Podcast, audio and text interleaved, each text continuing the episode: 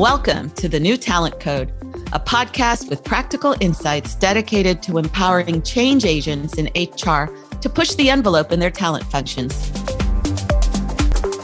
We're your hosts. I'm Ligia Zamora. And I'm Jason Cerrato. We're bringing you the best thought leaders in the talent space to share stories about how they are designing the workforce of the future, transforming processes, rethinking old constructs, and leveraging cutting edge technology to solve today's pressing talent issues. It's what we call the new talent code.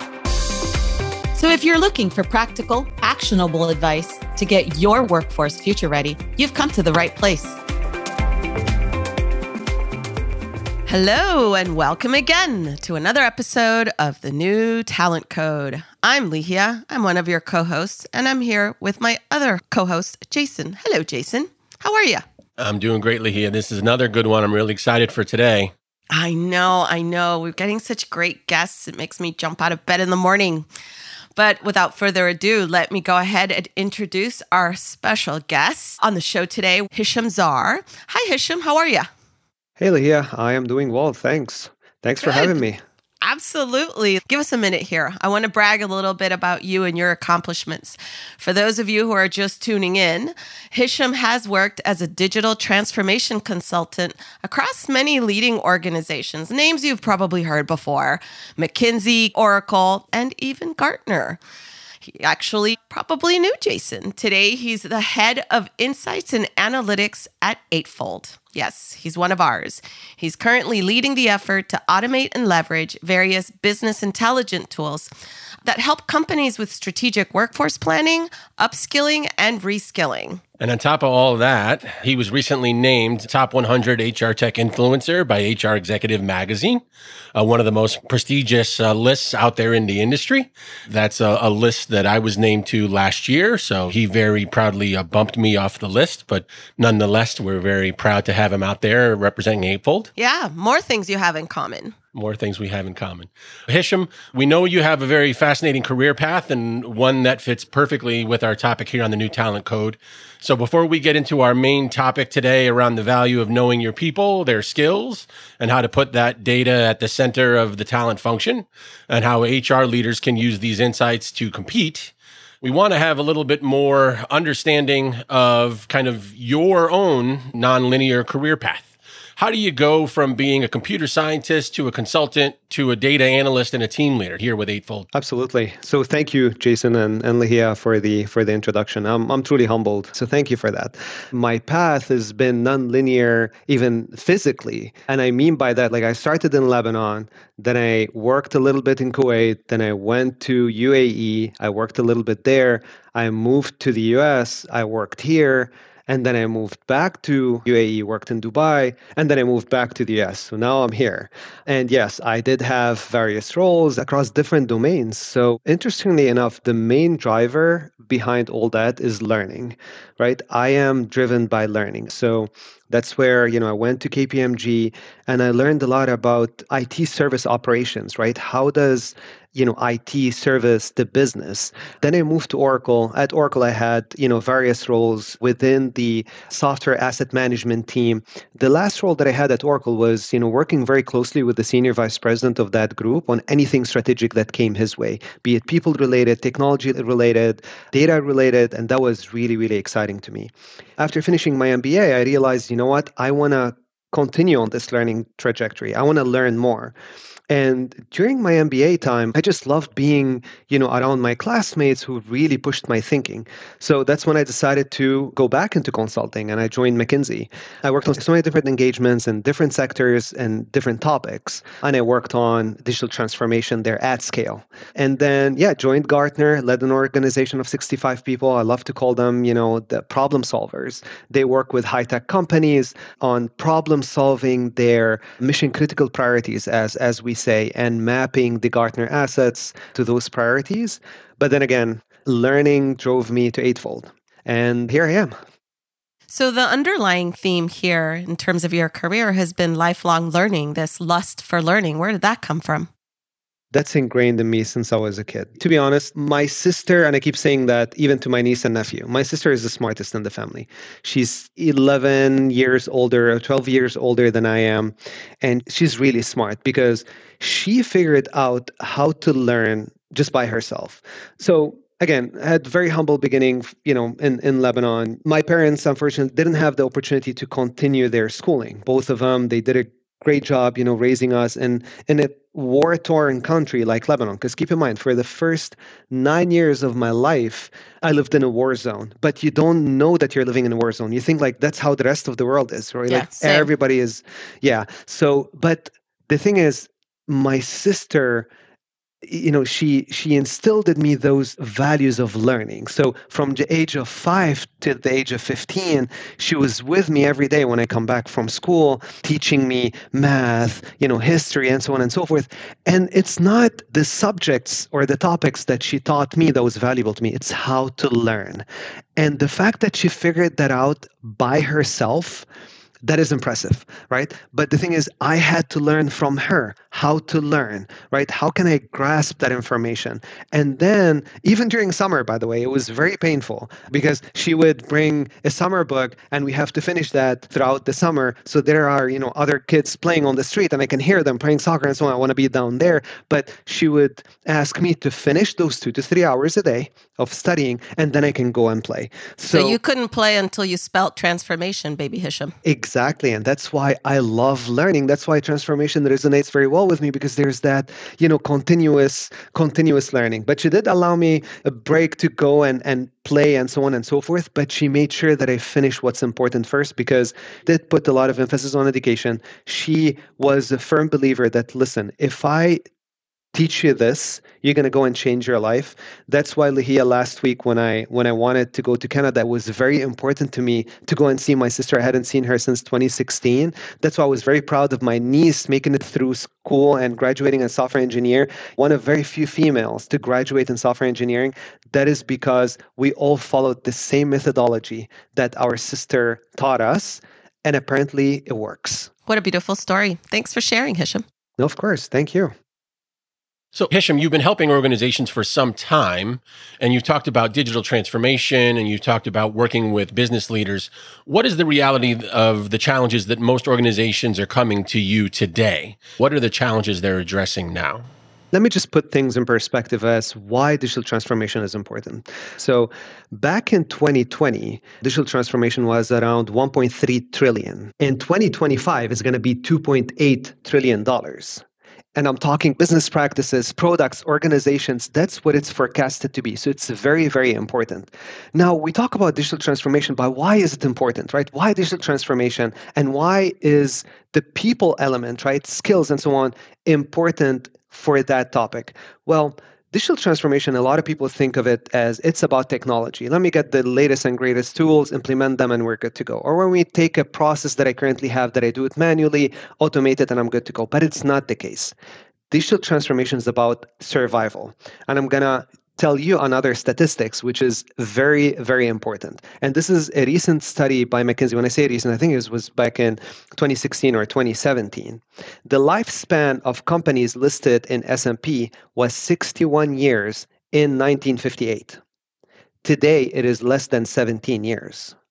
And in 2027, it says that 75% of the companies currently quoted in the S&P 500 will have disappeared.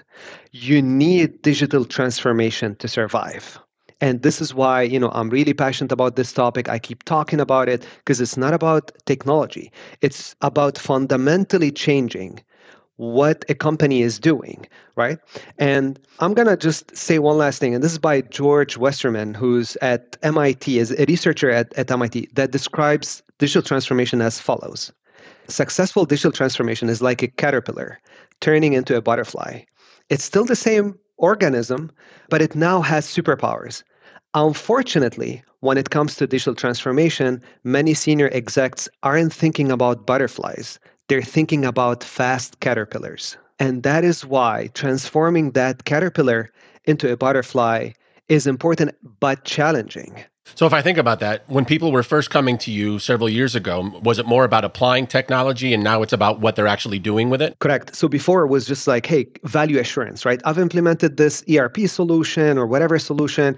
Can we make sure that we're getting the most value out of it? Now it's at scale, right? Now it's organization, people, processes, technology, data. It's everything. It's holistic. It's all or nothing that's what a digital transformation is about. Well, I mean, I don't think there's going to be a choice. We're going to be in this hybrid world, whether you like it or not, right? Whereas before, maybe some organizations were.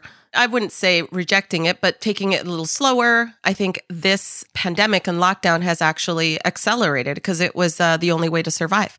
Absolutely. But it's really hard. It's really hard to keep up with the business as usual and transform at the same time. This is where leadership has to come in. This is where culture becomes important and people, you know, talking about people becomes important. The driver of the digital transformation or what you're trying to achieve with the digital transformation is two things drive customer value and employee value. This is where talent intelligence becomes very, very important because if these are the two main drivers, that's what you're trying to achieve with the digital transformation. Profit, revenue, and so on will follow. But if you just focus on profit, you're going to miss out on a lot of things and you're not going to be able to truly achieve a transformation, right? You can boost profit in so many different ways. But if you focus on those two things, I want to drive more value for my customers, I want to drive more value for my employees. Now you're talking about a transformation.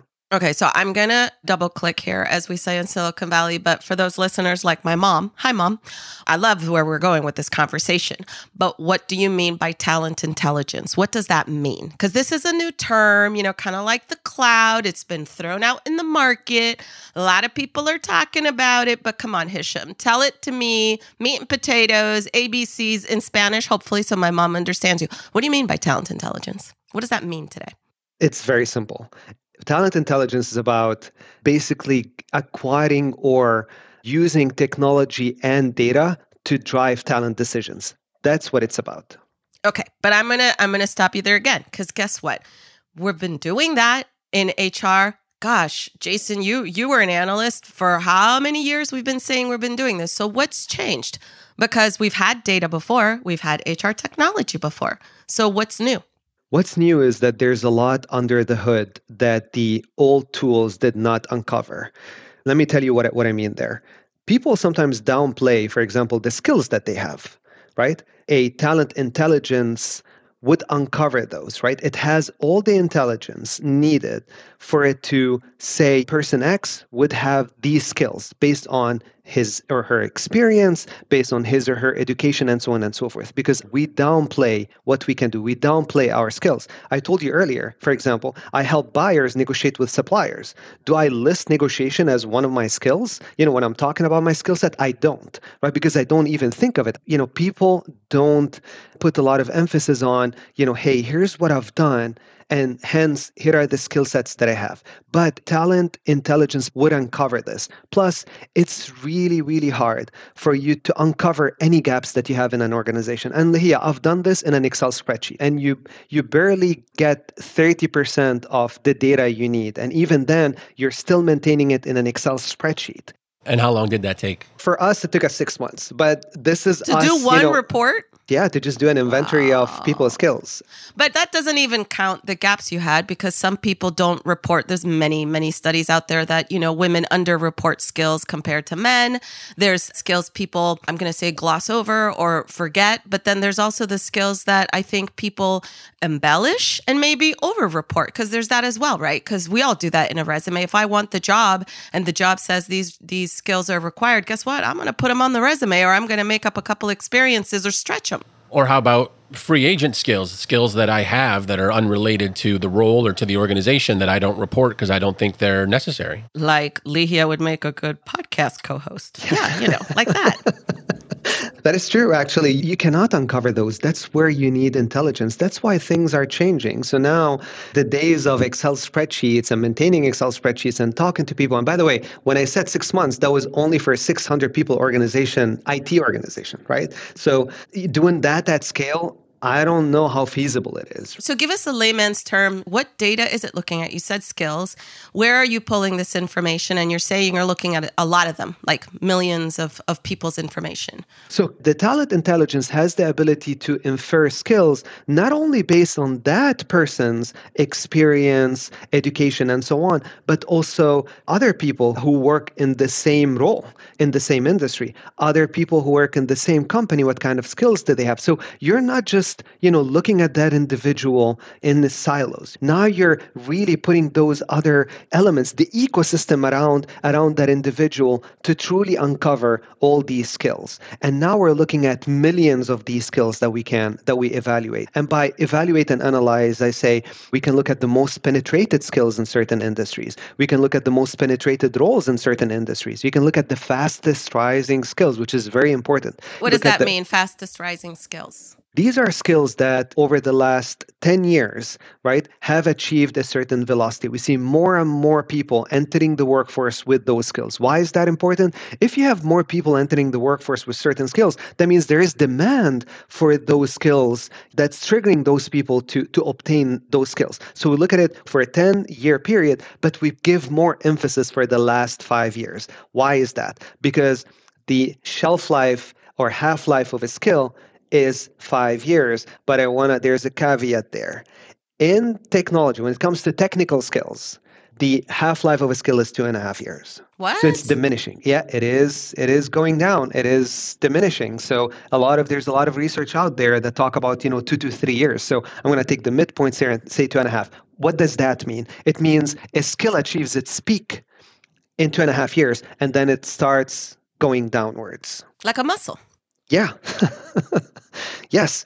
So that's why upskilling, reskilling is important. So, is this what you mean when you talk about rising skills, declining skills, because it's declining in demand, about being future ready and then being able to prepare a company and be future looking rather than backwards looking in terms of understanding the skill sets in the organization?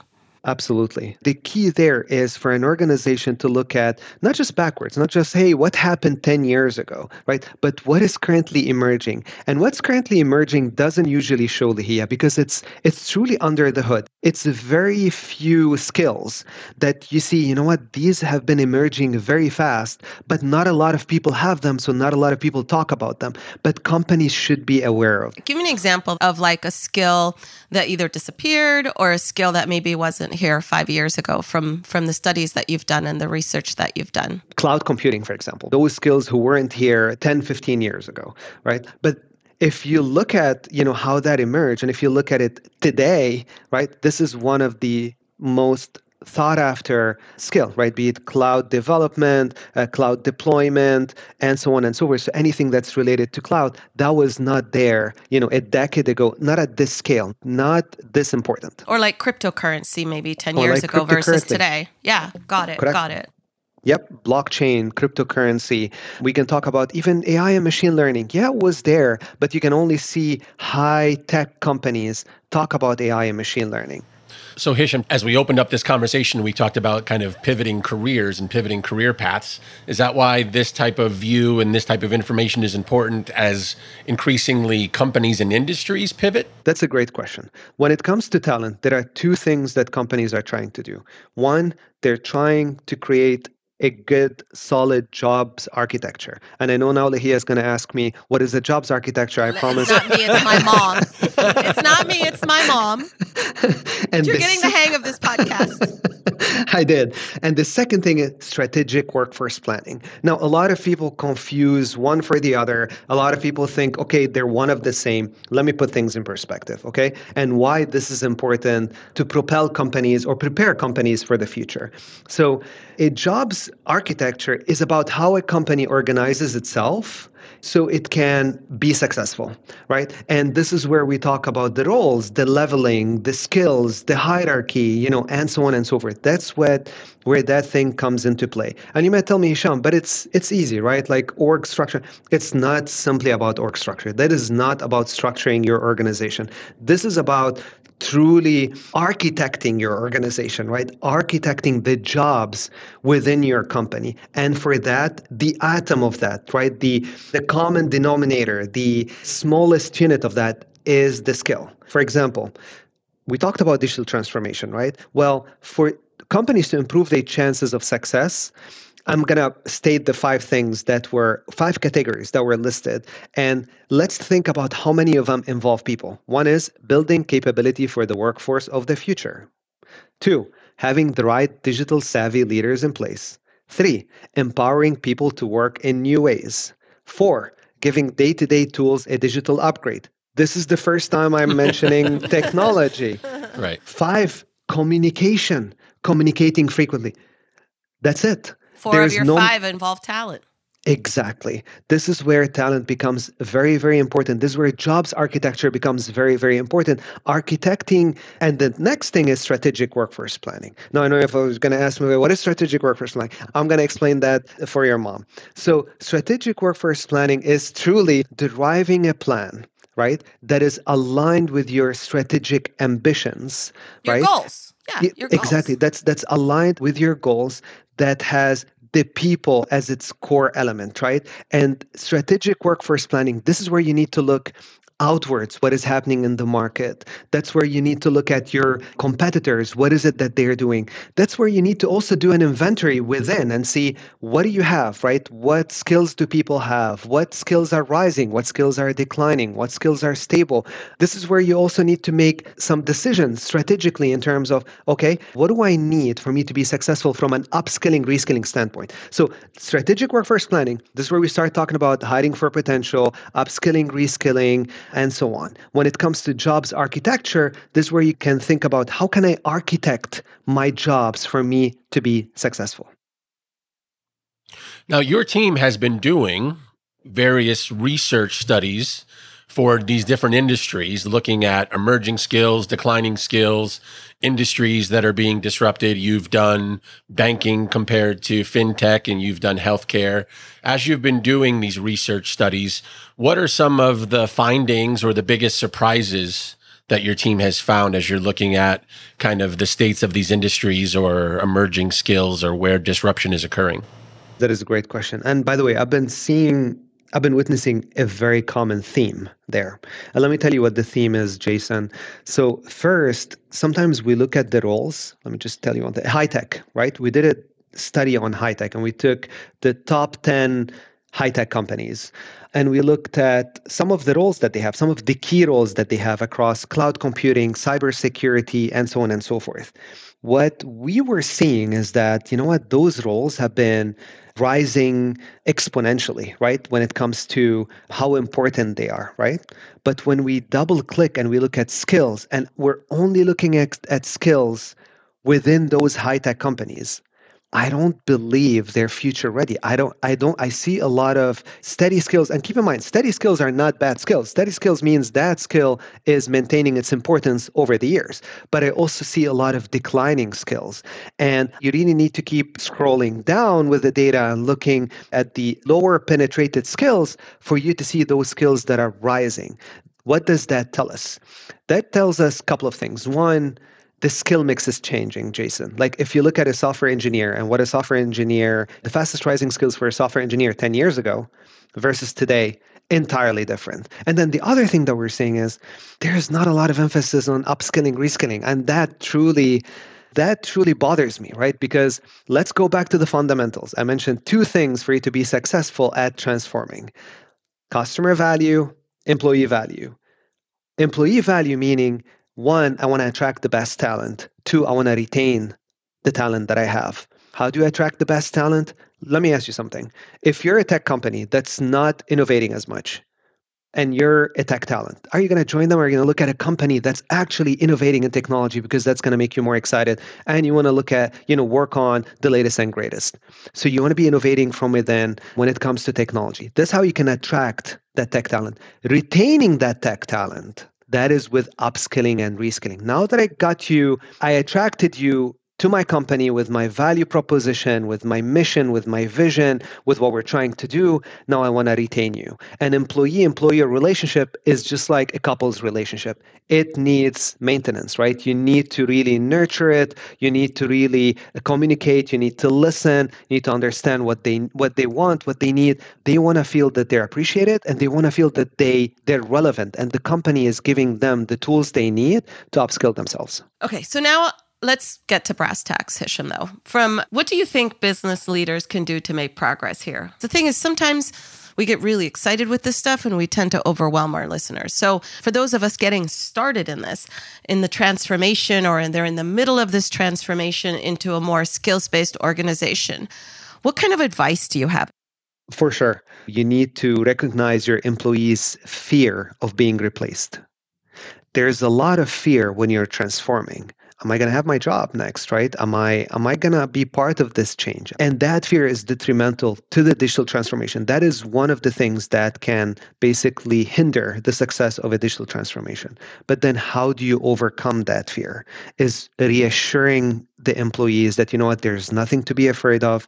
You're going to stay with us in the long run. How do you do that? If the employee is saying that the tool that they know that they're familiar with that they've worked on for the past decade is no longer going to be in the roadmap of that company or in the future of that company you need to upskill and reskill your employees. This is the first thing that I recommend to business leaders, to HR leaders. One is upskill and reskill. Look internally. You there are gems in every company. And I truly believe in the lifelong learning. People love to learn. It feels good to learn. So upskilling, reskilling, that helps companies retain employees and that helps them get the most value out of out of employees. How do you do that? You cannot do that in an Excel spreadsheet anymore. Unfortunately, those days are gone. You need talent intelligence. And why? Because talent intelligence links everything together. Yeah, the old model of hiring is let me hire someone who's done this job before who looks exactly like the role that I'm looking for. That's the opposite of hiring for potential. Correct. And that doesn't work anymore. Let me just give you one, one statistics. So there are around 1.5 to 2 million people with Python skills in the United States. Python skills, I'm not even getting into the proficiency of, of such individuals with Python. But the thing is, there's a lot of need for Python. What do you do? You look at adjacent skills. That's when you look at skill adjacencies and you hire people with those adjacent skills and you upskill, reskill them from within. And that becomes very important. Now you've expanded your talent pool. And that's what we mean by hiring for potential. Was there a third? There is the third. So when you're looking at architecting the jobs, do not architect those for today.